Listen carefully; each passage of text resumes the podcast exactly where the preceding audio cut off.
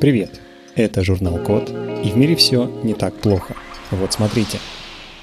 Изобрели временные органические электроды, которые вводятся в организм без хирургической операции.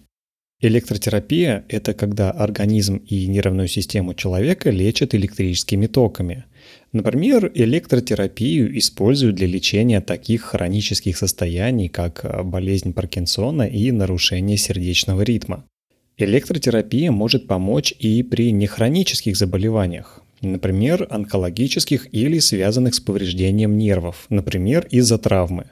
Но чтобы применять электротерапию, нужно хирургически вживить в организм металлические электроды. Это не всегда оправдано и может быть слишком сложно, например, в чувствительных тканях. А поскольку заболевание не хроническое, после лечения электроды нужно еще и удалить, для чего придется провести еще одну операцию. Так вот, исследователи Лунского университета и Гетеборгского университета из Швеции придумали такое – они сделали временные органические электроды, которые вводятся в организм без хирургической операции. Работает это так. С помощью иглы толщиной с человеческий волос в ткань вводят раствор из наночастиц и полимеров. Эти частицы самоорганизуются в проводящую структуру и сами же объединяются с клетками организма. При этом образуются электроды большей площади, чем у уже существующих, которые делаются из металла. Самое интересное, что по завершению лечения частицы разрушаются и сами выводятся из организма. Таким образом, можно вводить электроды в организм с минимальным вмешательством. Это позволит применять электротерапию для нехронических заболеваний, которые трудно поддаются другим методам лечения. Создали дешевый гидрогель, который улавливает углекислый газ без больших затрат энергии – Проблема в том, что климат на Земле продолжает меняться, в частности из-за выбросов углекислого газа в атмосферу, что приводит к потеплению.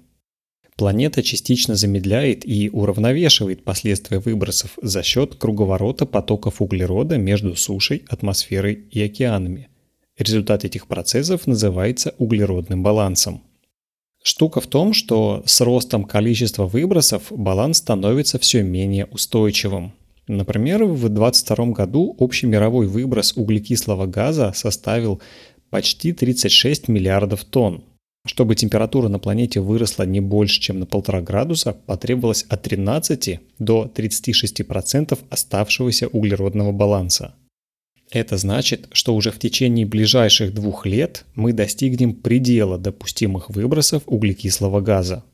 Чтобы в атмосферу попадало меньше углекислого газа, его улавливают при помощи технологий прямого захвата воздуха. Но эти технологии дорогие и требуют много энергии, а кроме этого не везде эффективны. Например, в большинстве таких технологий используются твердые сорбенты, которые поглощают углекислый газ. Они плохо работают во влажных условиях и требуют высоких температур для восстановления.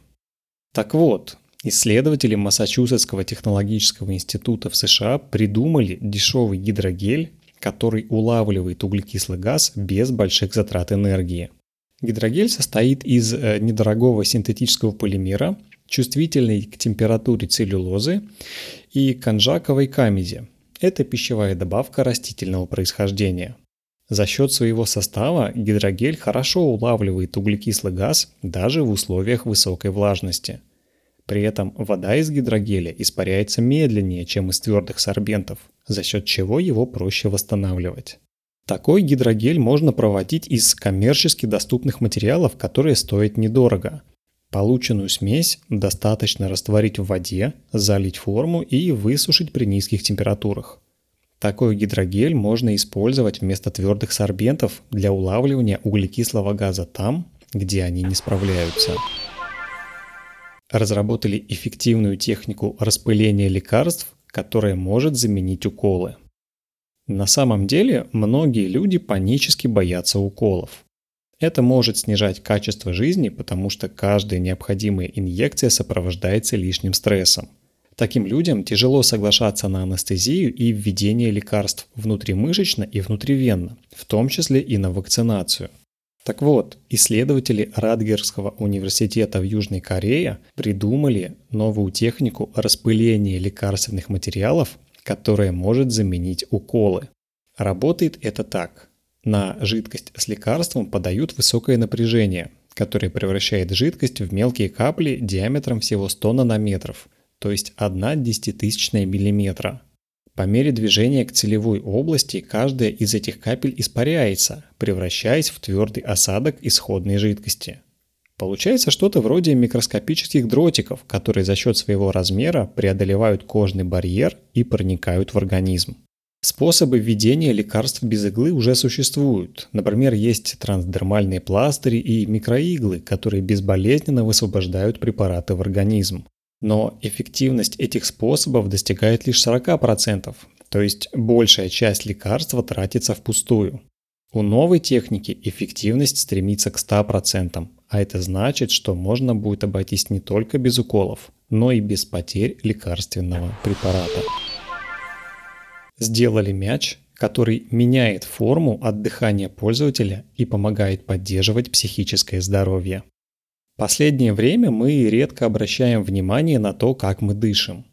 Но глубокое и размеренное дыхание помогает справиться со стрессом, беспокойством и страхом.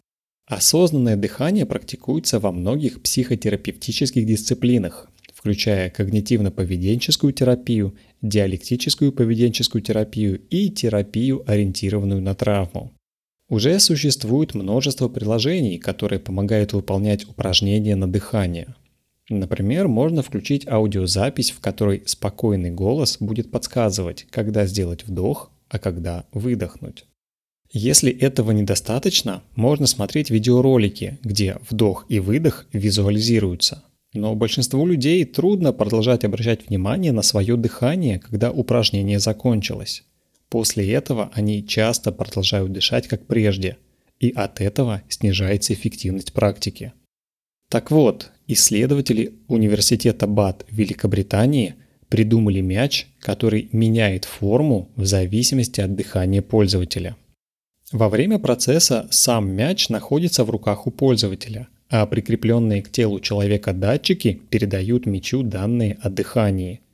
При вдохе мяч увеличивается в размере, а при выдохе уменьшается – за счет этого пользователь получает физическое воплощение своего дыхания и может чувствовать и видеть поток воздуха, когда мяч меняет форму. К тестированию привлекли добровольцев. Одна группа выполняла показательные упражнения с мячом и аудиоподсказками, а вторая только с аудиоподсказками.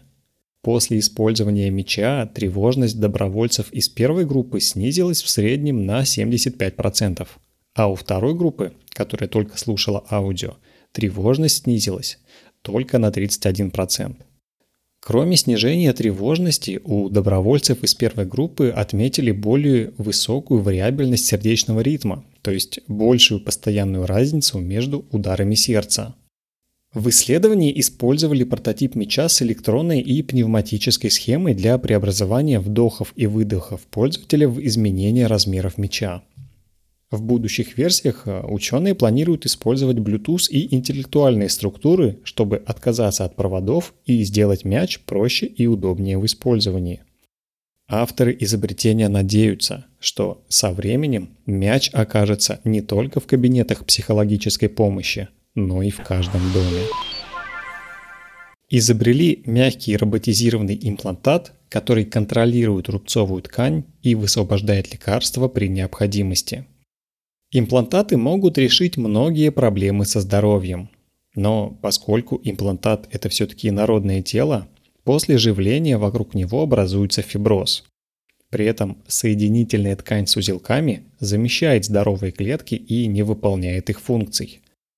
В итоге фиброз приводит к неправильной работе имплантата или его поломке – Например, из-за реакции на инородное тело в инсулиновых помпах выходят из строя канюли для введения инсулина, и их приходится менять примерно каждые 3-5 дней. Так вот, исследователи из Ирландии и США придумали мягкий роботизированный имплантат, который контролирует рубцовую ткань и высвобождение лекарства. Для этого проводящая пористая мембрана имплантата определяет, когда ее начинает блокировать рубцовая ткань. Если она обнаруживает признаки фиброза, запускаются алгоритмы машинного обучения. Они контролируют процесс механотерапии. Это лечение, при котором имплантат надувается и сдувается с нужной скоростью и размером. Это поддерживает дозировку лекарства и останавливает образование рубцов. Авторы изобретения говорят, что применение нового имплантата не ограничивается лечением диабета. Пористая мембрана защищает имплантат от естественного стремления организма отторгнуть инородное тело, независимо от того, в каком органе оно находится. С таким подходом можно будет обеспечить более стабильное лечение, не требующее замены имплантата, а также эффективнее контролировать подачу лекарства в организм. И все это без участия врача. На этом все. Спасибо за внимание.